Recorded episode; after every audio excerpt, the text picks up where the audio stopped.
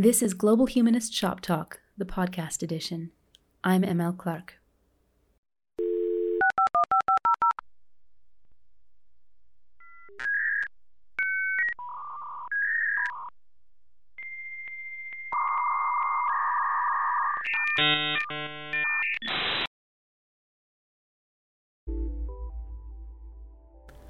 Around 17 years ago, a little before BuzzFeed quizzes and eons before TikTok challenges, in an age of chain questionnaires on LiveJournal and do it yourself tests on Yahoo, I did what everyone else in my online circles was suddenly doing. I hopped onto a website promising to calculate my carbon footprint. By entering a few details about where I lived, what I consumed, how I commuted, and how often I traveled, I could learn how much I, as an individual, was negatively impacting the world's CO2 levels. My result wasn't that bad relative to other Canadians, but then again, I was only a student, so that number was more of a stark reminder that any major choices I made in the future to buy a car, or to live in a standalone house, or to have children would only contribute to this terrible environmental crisis that in 2004 we knew was both looming and already upon us.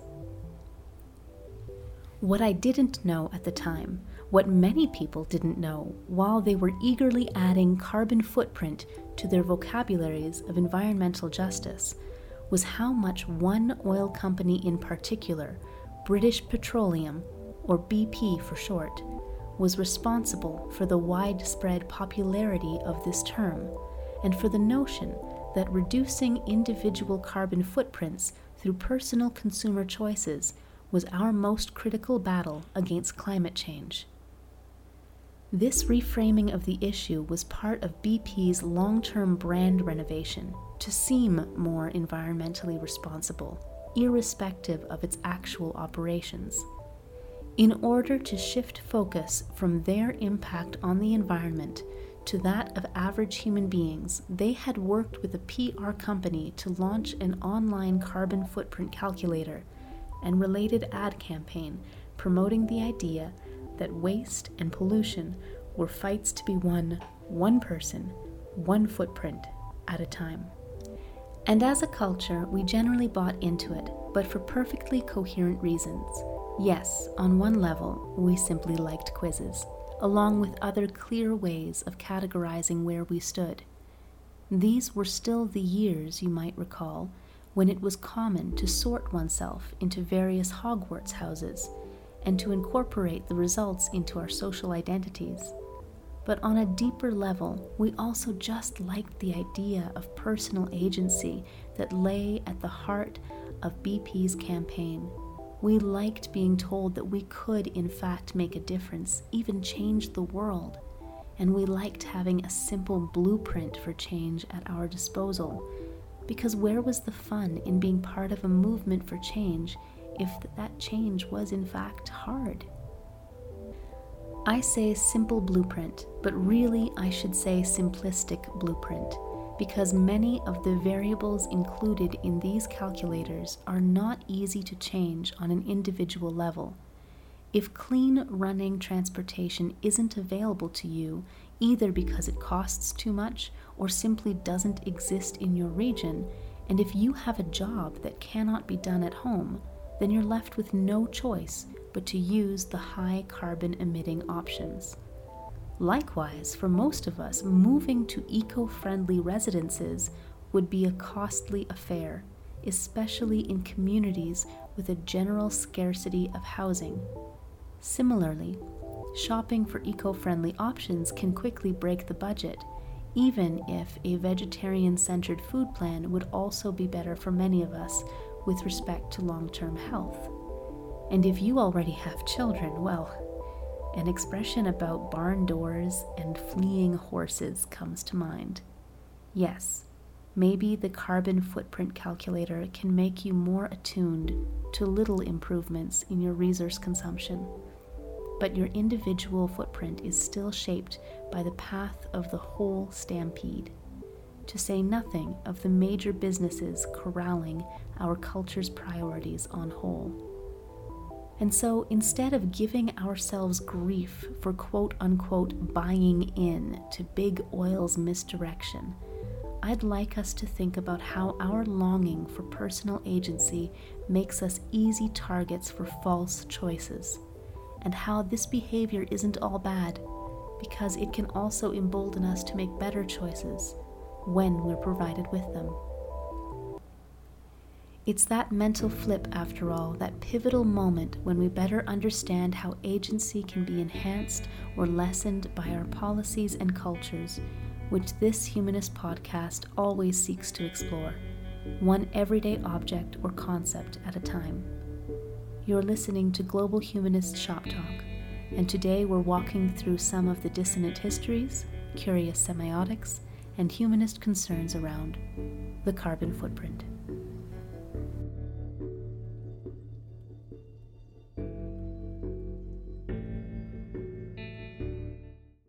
Today, there is absolutely no hiding the oil industry's deep and abiding awareness of its own devastating ecological impact. Of the hundreds of major articles and reports that have popped up in recent years, one of the most valiantly comprehensive attempts to inform the general public of these facts was perhaps the collaborative journalism done for The Guardian's 2019 Polluters Project, in which some 20 in house journalists worked with leading scientists and NGOs around the world to disseminate the hardest and most damning analysis around corporate complicity in the ruination of our shared and fragile ecosystem. The report from which they drew most heavily was produced by Richard Head of the Climate Accountability Institute, and according to that research, Chevron, Exxon, BP, and Shell alone are responsible for 10% of all the world's carbon emissions since 1965, while another 12 of the top 20 polluting companies, all state owned, represent 20% of emissions from the same period. So much for the individual carbon footprint, right? Well, sort of.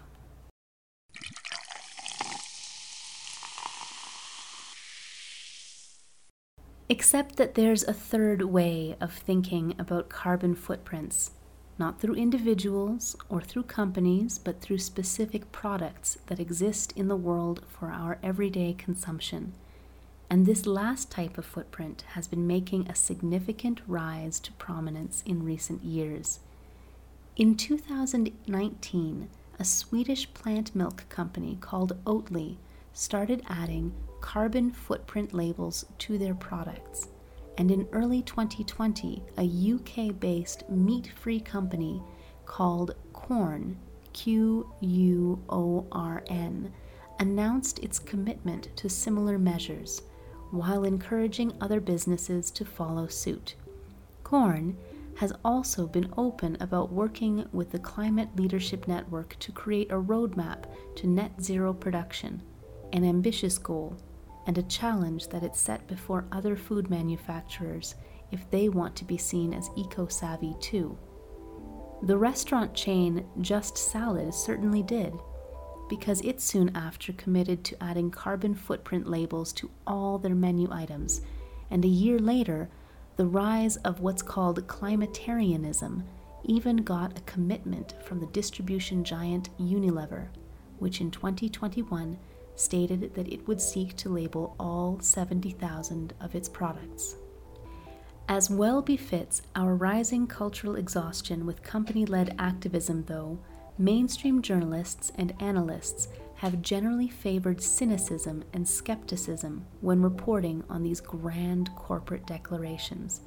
Many have treated the food industry's sudden interest in the complex work of providing carbon footprint statistics as the quote unquote new low fat diet, as a fad, in other words, and not the first time that this one has been attempted either.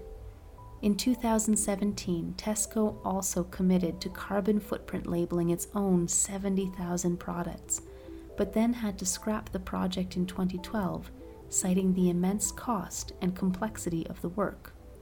PepsiCo made and scrapped its commitment to carbon labeling back then, too. Some advocacy groups are happy, of course, to see other companies making the attempt again because they genuinely view labeling as a step in the right direction for the creation of more informed consumers. And yet, that very adjective, informed, is still a sticking point in the whole process for many journalists and researchers, and for me.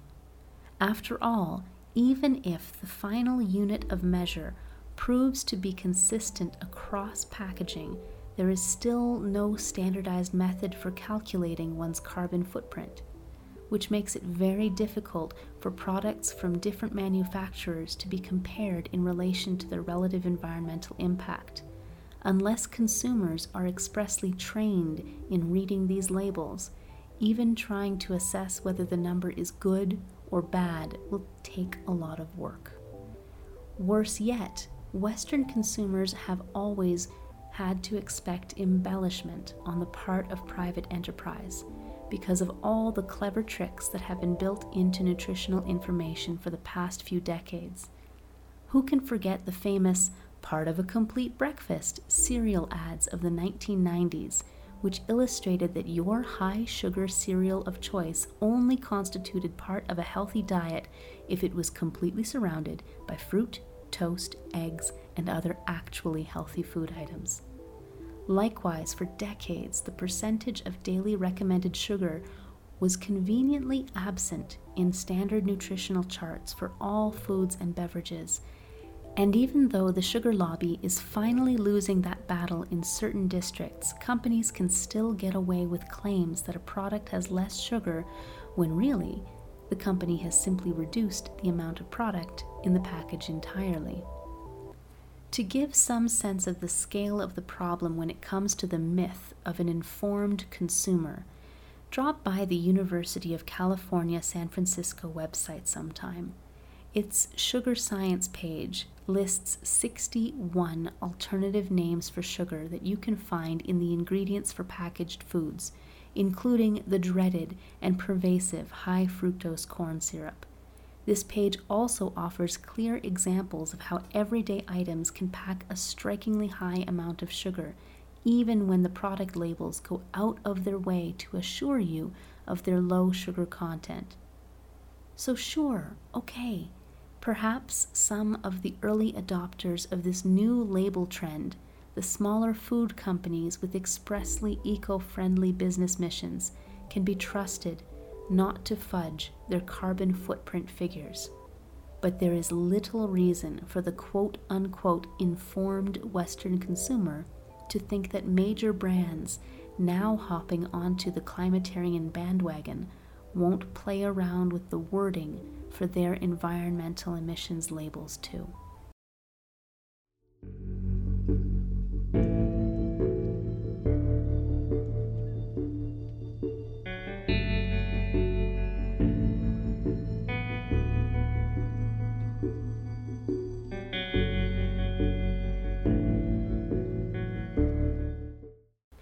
After all, when it comes to carbon footprint labeling, the potential for unreliable readings is far greater because at least sugar is something we vaguely understand, but emissions calculations, not so much as a general rule. And yet, consumers will need to give each label more than a passing glance to see if the listed footprint has been presented in relation to the product's caloric content or its weight that slight variation in labeling can be hugely misleading, and it will certainly skew one's ability to directly compare two competing products. Then there's the question of when the company is measuring the environmental cost of production for a given product, because the carbon footprint for growing, say, fruits locally in winter is quite different from fruit production in the summer. Is the company averaging its impact over the whole year or choosing the most forgiving production season for a given item? Then we also have to consider whether carbon equivalents, that is, methane and nitrous oxide emissions, which also negatively affect the ecosystem but whose effects dissipate at different rates, should be included in this carbon footprint figure, and if so, at what ratio to the number one long term troublemaker, carbon itself? Many possible answers exist. Since we're getting into technical waters, though, this seems a good point to direct you to some excellent resources by seasoned journalists and relevant experts. In an episode of the podcast How to Save a Planet, delightfully titled Is Your Carbon Footprint BS? hosts Dr. Ayana Elizabeth Johnson and Alex Blumberg explore this question of whether individual carbon footprints matter by taking turns arguing against and then for the value of our personal choices. It's a fun exercise in holding competing ideas in tension and it's packed with up to date statistics showing the scale of the problem and the choices that might actually make a difference. Going from fun to sobering, I then recommend reading through the Global Energy Review on CO2 for 2021, issued by the International Energy Agency it's a data packed slap in the face for anyone vaguely hoping that the pandemic's one positive outcome would have been a major and sustained transformation in CO2 emissions. Alack, we're returning right to our old ways. For a more comprehensive and well sourced look at challenges for the adoption of carbon footprint food labeling, I also recommend Susan Brownlow's April 19, 2021 article for New Food magazine Carbon Labeling The Focus Shifts from Calories to Climate. The title might be pretty dull, but that's a good thing because plain spoken talk is just what consumers need around this complex issue. But if you really just want to get riled up by how much we've been derailed for decades by corporate agendas, oh, okay, fine. For that, there's also Mark Kaufman's The Carbon Footprint Sham in Mashable's Social Good Series 2021. This piece offers a compelling juxtaposition between BP's most recent attempts to get us to focus again on individual impact calculators and its own ongoing acts of environmental devastation. Even when Kaufman suggests possible solutions in play, he never lets us forget how urgent the problem is. Because it really, really is. And that sucks for the vast majority of us with so little we can do.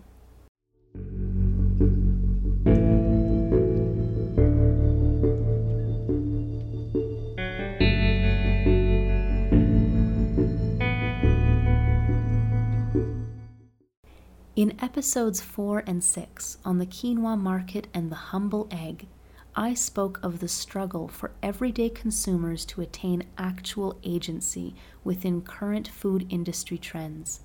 This surge in carbon footprint labels has come full circle too, inasmuch as it has led to a renewed call for consumer education programs and a return to online footprint calculators to encourage people to think more about their individual impact.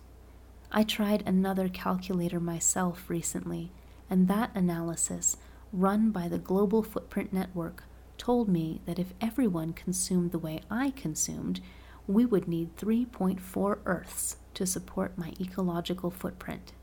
Apparently, that's still on the low side for those taking the test, so a win for me, I guess?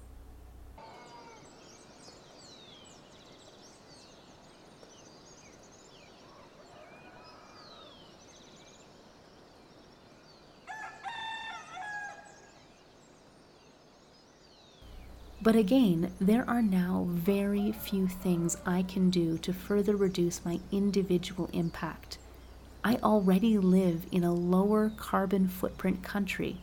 I don't have kids. I don't drive or fly. And I live in an apartment building, not a standalone property with shared recycling and composting services. And yet, rather than seeing the limits to individual transformation as a problem, I choose to consider them freeing in a way. If I've already reduced most of what I can reduce, then I can focus more on advocating for bigger changes and on encouraging others to do likewise. The only trouble is, some of those bigger changes truly are Herculean, because our legal and economic systems have made direct democracy a pipe dream. Kind of an ironic phase these days, considering that dreams of big oil pipelines are often exactly what's overriding the will of average global citizens. These days, even if many countries want to reduce their reliance on oil based economies, including Colombia, they're caught up in a mess of international private and state petropolitics that restrict what many countries have on hand to invest in alternative energy futures. But that whole sticky situation in which one country or corporation has the capacity to hamstring any given community's ability to change its local priorities is a topic for another episode. For now, it simply needs to be said that while there are many different roads to reducing CO2 emissions, they're not all equal journeys the most important footprint we need to be considering if we're to make anywhere near the level of meaningful progress we need to is the one left by human industry as a whole. And this kind of reframing matters because the steps we need to take to shrink our global footprint are quite different from those you'll find on individual calculators. They include changing our democratic processes and renegotiating the power that corporations have over public policy and reclaiming urban design and growth modeling to better serve the constituents of any given community with a mind to future generations too. Therein lies the real crux of our coming work as global humanists. Even if it's not exactly on trend in our social media circles, we need to learn how to put aside quiz sized questions and answers to the biggest problems for our species so that we can advocate all the better for solutions that might actually change the world.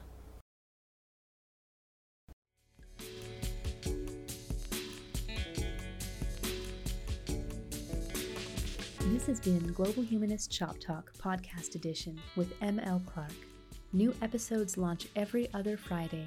First to Global Humanist Shop Talk, the column available at Only Sky, and then to other podcast distributors. Maurizio Ferraz is my one man dream team of an audio production specialist. Studio space and resources were provided by Agencia El Grifo. Theme music comes care of Kabbalistic Village on SoundCloud, and other background music is courtesy of Joseph McDade. All of this would not have been possible without my patrons, the vast majority of whom support me through Patreon, where I post a monthly newsletter along with other updates on the full range of my writing projects. None of us excels without the support of a community, and I am deeply thankful to have found mine. Shop talkers, humanists, fellow travelers on this pale blue dot, wherever this episode's little mental flip finds you in your lives, please remember to be kind to yourselves, to seek justice where you can, and above all else, to keep the conversation thriving.